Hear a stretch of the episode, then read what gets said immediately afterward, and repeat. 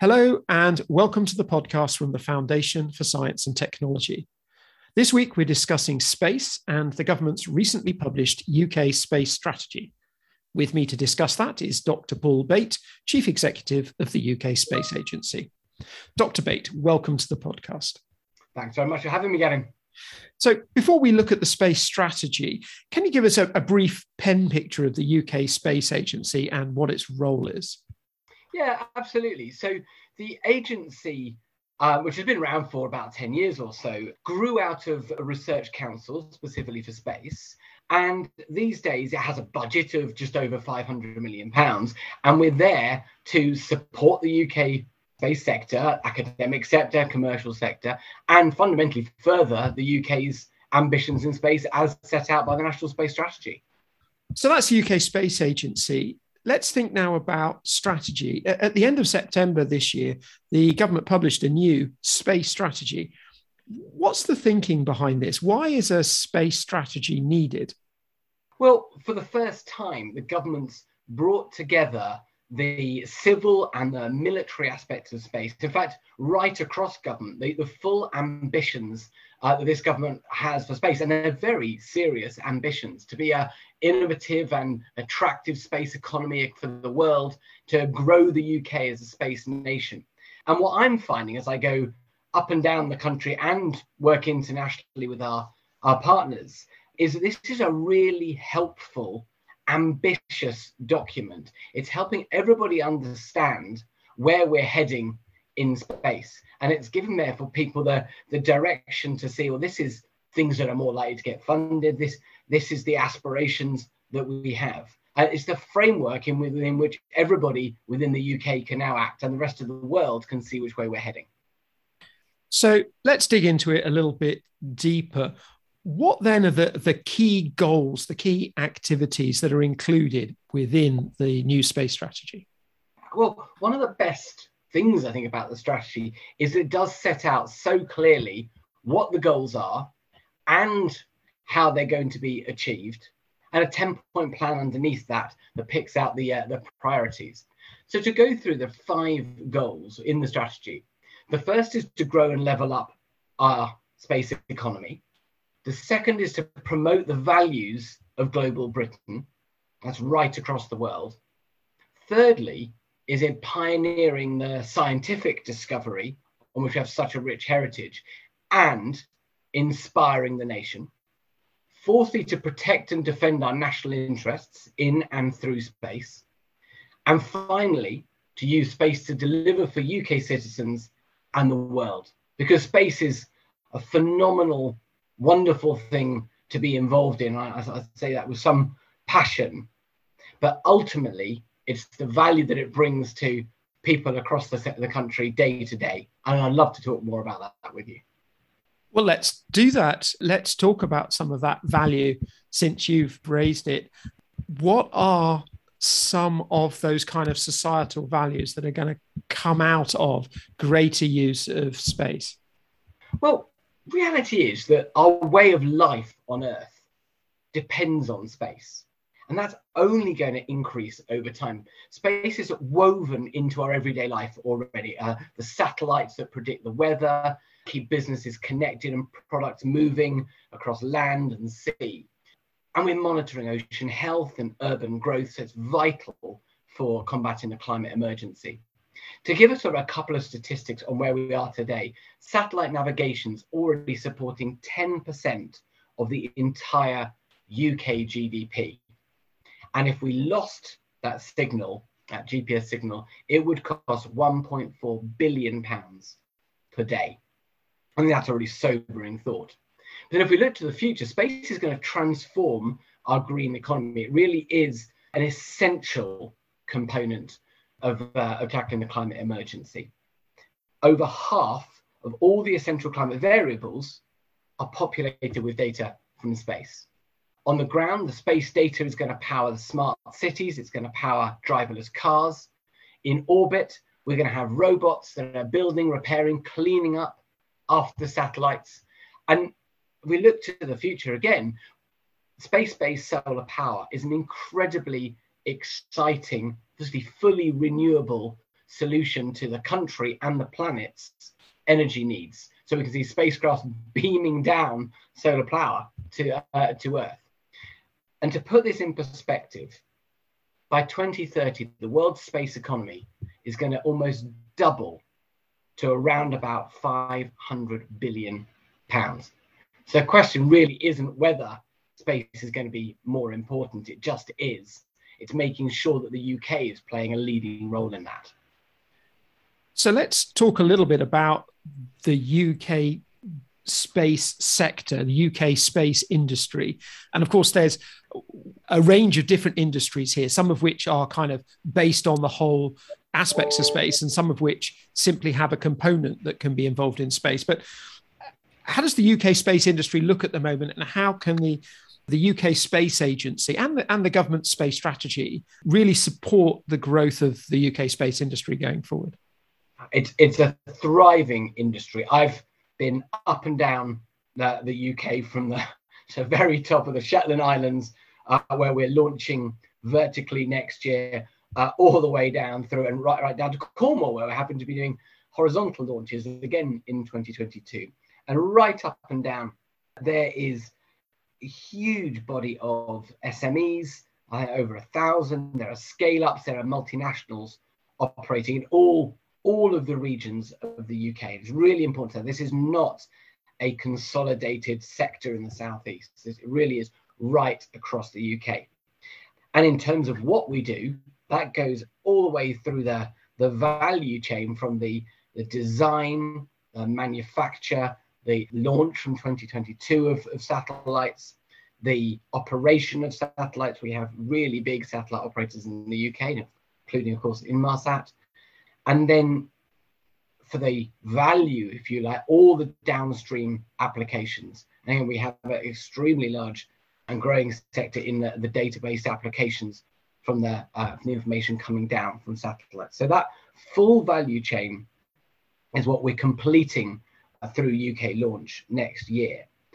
But it's actually, I think it's a mistake to think about space only in terms of the organizations which are 100% space based. And you alluded to this. So we've got an incredibly strong financial sector in the, in the UK. And space based finance obviously really matters. Insurance for satellites really matters. We have a really strong legal system, globally leading. Space based regulation is hugely important there across agriculture, uh, across uh, urban planning. The truth, it, it's almost the exception that uh, that an organization doesn't rely or in the future won't uh, won't need space-based data. And that's why our sector is is growing in the way it is. 45,000 jobs already 16 billion pounds of income. And the, the one of the statistics that that I really sort of hits home for me is there is no sector in the UK economy with a higher skilled workforce uh, than in space. 77% of people working in the space sector have at least a primary degree. So that sounds like a very vibrant space sector and then a whole lot of important other sectors where space is a, is a component. What, if anything, does government need to do to support this sector? You, you've described a sector that sounds as if it's in great shape, but in order to achieve what's in the space strategy, what does the what does the government need to do to to support the sector going forward? Yeah, um, it is in good shape, but it needs to be really match fit because the rest of the world is also turning its attention to space, and we will would risk not making progress if uh, we didn't continue to invest as a government alongside the private investment. And that's a really key point. So one of the key things that the government does and the agency does is bring the budget that we have to bear. As I said, that's over 500 million pounds. And we ask a really important question. How do we catalyze investment? How does the pounds from the taxpayer bring in the greatest private investment domestically and internationally into the UK space sector and the best contracts in, so the revenue side? And that's an important role for government to play to catalyze, to multiply up the, the money that uh, is being spent on behalf of the taxpayer. But that's not all. government also has a very legitimate role in setting the missions and capabilities. And that's again something that the Space Agency executes on. I mentioned the UK launch program. We also look at space based position navigation and timing. Space security is a key capability. You'll have seen a couple of weeks ago, there was a Russian anti satellite weapons test. That morning, I think it was, I got a really professional, calm message from the analysts within the agency letting me know what happened, that there had been a fragmentation event, 1,500 pieces of debris were now in Earth orbit as a result, in low Earth orbit, far too close to the space station, too close to operational satellites. We have to have those sorts of sovereign capabilities. So that's important for uh, governments to play the role. It can't always be for the academic and the commercial sector to go it alone. But there's also an important role in championing space. Space is inspirational. I felt that since I was a child. There's a we're in, on the cusp of something truly wonderful. The first space generation since the Apollo generation, as we return to the moon, as we put the first woman on the moon, as we explore Mars, as we go to the icy moons of the outer solar system. And we search for life as we look across the galaxies. We go further back in time with our observations than we've ever done before to the very early universe and the first stars as the James Webb Space Telescope launches next, uh, well, in about three weeks' time. So all of those things are inspirational, and governments have a, a role to uh, to champion that inspiration. That's something I take very seriously as the chief executive of the agency. Is that while we absolutely need to catalyze investment, and we need to deliver those missions and capabilities, we can't forget the importance of appropriately championing space, and more than anything else, the value of space to people down on Earth. And that message of inspiration is coming through very clearly from the remarks you're given. I want to ask you a little bit about the balance between competition and collaboration internationally. Uh, we were talking earlier about the UK Space Agency, and you were saying it was important to gear up because other countries were gearing up as well. But of course, a lot about what happens in space and, and with space is international and therefore and it's it's in the UK space strategy there's there is an emphasis on international collaboration and from the UK's perspective how do we go about this international collaboration in space space is a deeply deeply collaborative endeavor um, I talk a lot about space being a team sport and I think I said that first actually at a foundation uh, event let me give a couple of examples of. So, firstly, the International Space Station is a, you know, one of the most visible manifestations of international collaboration. I think it's a, it's a truly wonderful thing when, ironically, when there was an, a Russian ASAT test, at the same time, there were Russian astronauts, there were American astronauts, there were uh, a, a, German astronaut from uh, from ESA, all on the space station. It, it, it couldn't be a more visible example of how a collaborative space can be and is. And the reality, these a lot of what we want to do in space is simply too big, too complex, and too hard to fund for one nation alone. So we do collaborate all the time. We are a founding member of the European Space Agency, a proud member, one of the four biggest uh, member states for, by contribution. None of that means that we don't compete well where it's appropriate to do that. So our companies, as I say, from our, our SMEs to our multinationals, are competing. Most of the money that's coming through space in the UK is not state money; it's commercially won contracts by British businesses out competing their uh, their competitors around the world. So you mentioned in what you were just saying, the European Space Agency, ESA, and the UK's long participation in it right from the start. And obviously, ESA is not a part of the European Union, but most of the members of ESA are members of the European Union, and the UK was until recently. How has the, the UK's departure from the European Union affected, if at all, uh, the way that we're participating in ESA? Yeah, so you're absolutely right. The European Space Agency is not in any way uh, European Union body. It's a collaboration of 22 member states, the majority of whom are in the EU, but a number of whom, of course, we're the largest, are non EU. So they are completely separate. Now, that doesn't mean that the European Space Agency and the, and the Commission, the European Union, don't work together. They, they do. And what we reinforce at every stage is that it is very important that the European Space Agency reflects the views of its of all its member states and all its member states can participate in all the programs. Copernicus is a good example of that the earth observation program. Um, the uk's position is extremely clear. We want to associate to the copernicus program.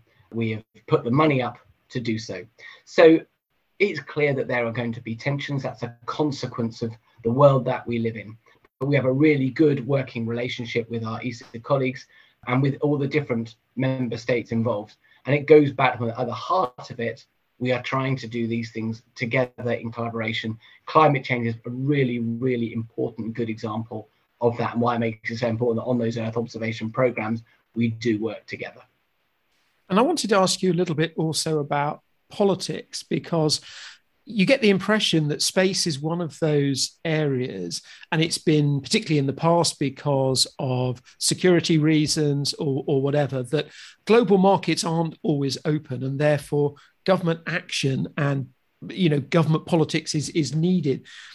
To to what extent is government action and visible policy needed to ensure that the UK can be part of global space efforts? Well, I come from the health sector for the last 20 years. I started my career in, in, in science and in particle physics and astrophysics. But the last 20 odd years, I've been in healthcare. So I recognize how political a sector can be. You are right that there, there are politics in space. Actually, I think that's a good thing uh, because politics is about the discussion and the, uh, the democratic process. And space is really important to people the reality is that countries around the world invest in space. SpaceX is a hugely successful organization. It has a very large subsidy uh, that's allowed it to, to make some real breakthrough technologies, not least in launches, as a result of its relationship with the DoD. That's just one example of how a state can work with its industry. So the UK is no different in that, in recognizing that it should be supportive of the sector. However, the UK isn't going to pursue a, a process where it, there is extreme subsidy. That's not the UK way. What we will do, I'm mentioning this earlier, is make sure that each taxpayer pound results in multiple pounds of investment and contracts. It's that catalyzing investment, it's multiplying up that's a, I think, a really effective way to bridge across between the need for there to be government support, interest, and focus in space, but still taking the best traditions of space in the UK, which is a really strong scientific and academic base, combined with a very strong commercial base. And uh, our companies like Surrey Satellites pioneered commercial off-the-shelf manufacture of satellites. Clyde Space has pioneered the, the CubeSat revolution. We do that because we have that commercial acumen alongside that willingness by the government uh, to play an active role in space. Really interesting. Now, earlier in the interview, you mentioned climate change and you mentioned a whole range of different ways that space was going to help to tackle climate change. But I wanted to flip the telescope round a little bit and think about how to make space activities themselves less environmentally damaging because of course rockets are burn a lot of fuel to get things into the atmosphere and, and so on. So, what's needed to ensure that future developments in space are not themselves damaging the Earth's atmosphere? So, the first thing is to have a really strong licensing regime. We have that strong licensing framework in the UK. Any spaceport, any operator has to demonstrate that they have looked carefully at the environmental impact. That includes the carbon impact, but it goes wider than that environmentally because of the, the biodiversity and potential risks. And I know I, I've talked to our spaceports and our operators that they have been through that process and it affects the way that they then plan their launches. I actually think that's a real advantage for our sector. Having that clarity, uh, the environmental sustainability is baked into licensing, makes it more attractive to external investors because they know when they are investing in UK space, they're not just getting the best commercially and uh, a unique geographical position to launch going north for polar orbits, but they can also be confident this is being done in an environmentally sustainable way. There's some real pioneering work being done on fuels, not least with companies like Skyrora, looking at recycled plastic as a, as a component of their propellants. So we're constantly looking at this while acknowledging that there is a carbon footprint, for example, associated with launch. But I'm really glad that you link that back to uh, the wider piece on climate change, because the truth is we cannot solve the climate problem without space. So we need that data. We need to be able to make take those actions, and the space value chain needs to ensure that it's being as low carbon and low environmental impact as possible. I think there's a really interesting whole separate podcast on the two sides of this, making space less environmentally damaging in itself, but also the huge opportunities of some of the technologies you were talking about. We don't have time for a whole other podcast, sadly, um, but I am going to ask you one final question, which is taking you back really to the UK Space Agency. So, over the next two or three years, what would you say are the, the key priorities for the UK Space Agency in order to help deliver the, the government space strategy? Yeah, well, so that is the priority. We are a delivery agency, and we're right in the middle of the conversations now that the Treasury has agreed the comprehensive spending review with each government department. It now becomes a time for each department to work through the budgets for the next three years with all its arm's length bodies, of, of which the Space Agency is one. So our priorities will always be subject to that process. But just to, let me give you a couple of sort of tangible examples. So we already invest heavily in technology and innovation, and we will continue to do that. We will look as part of that to how we can invest in a portfolio of projects that are sometimes high risk, but also high reward. And not just looking at the technologies of today and the big markets of today, we will do that, but things like telecoms and Earth observation are good examples of doing that, but also really looking at the breakthrough technologies of the future.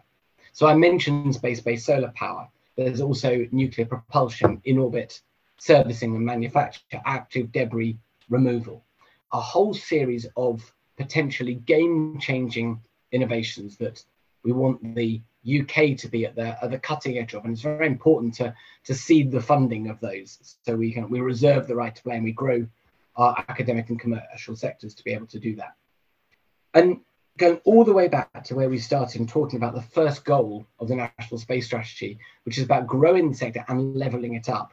That's also an important part of the agency's future agenda. So we're looking to fund 12 clusters, 12 hubs across the UK. So we're bringing together physically and virtually that good work that's happening, whether it's in the central belt of Scotland or whether it's in Harwell or Leicester or Cornwall or Wales or Northern Ireland. A UK wide agency needs to know its sector well, but the true knowledge, the, the, the sort of the deep links that are, are always best known locally. So our job is to support that, those local clusters. Um, and that's a key point and a priority for the agency going forward as well. Fantastic. Well, good luck with all of that. We'll have to see how the next few years pans out and how the space strategy is delivered.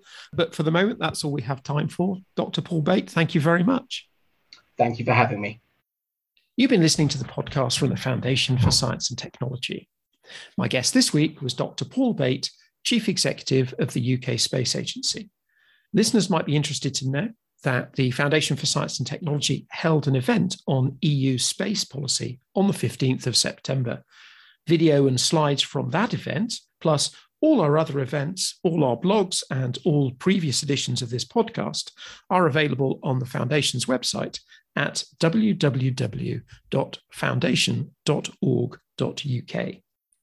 Next week, we'll be discussing new technology in the UK mining industry, and my guest will be Kevin Sabin, Group Managing Director of TSA Limited. Until then, goodbye.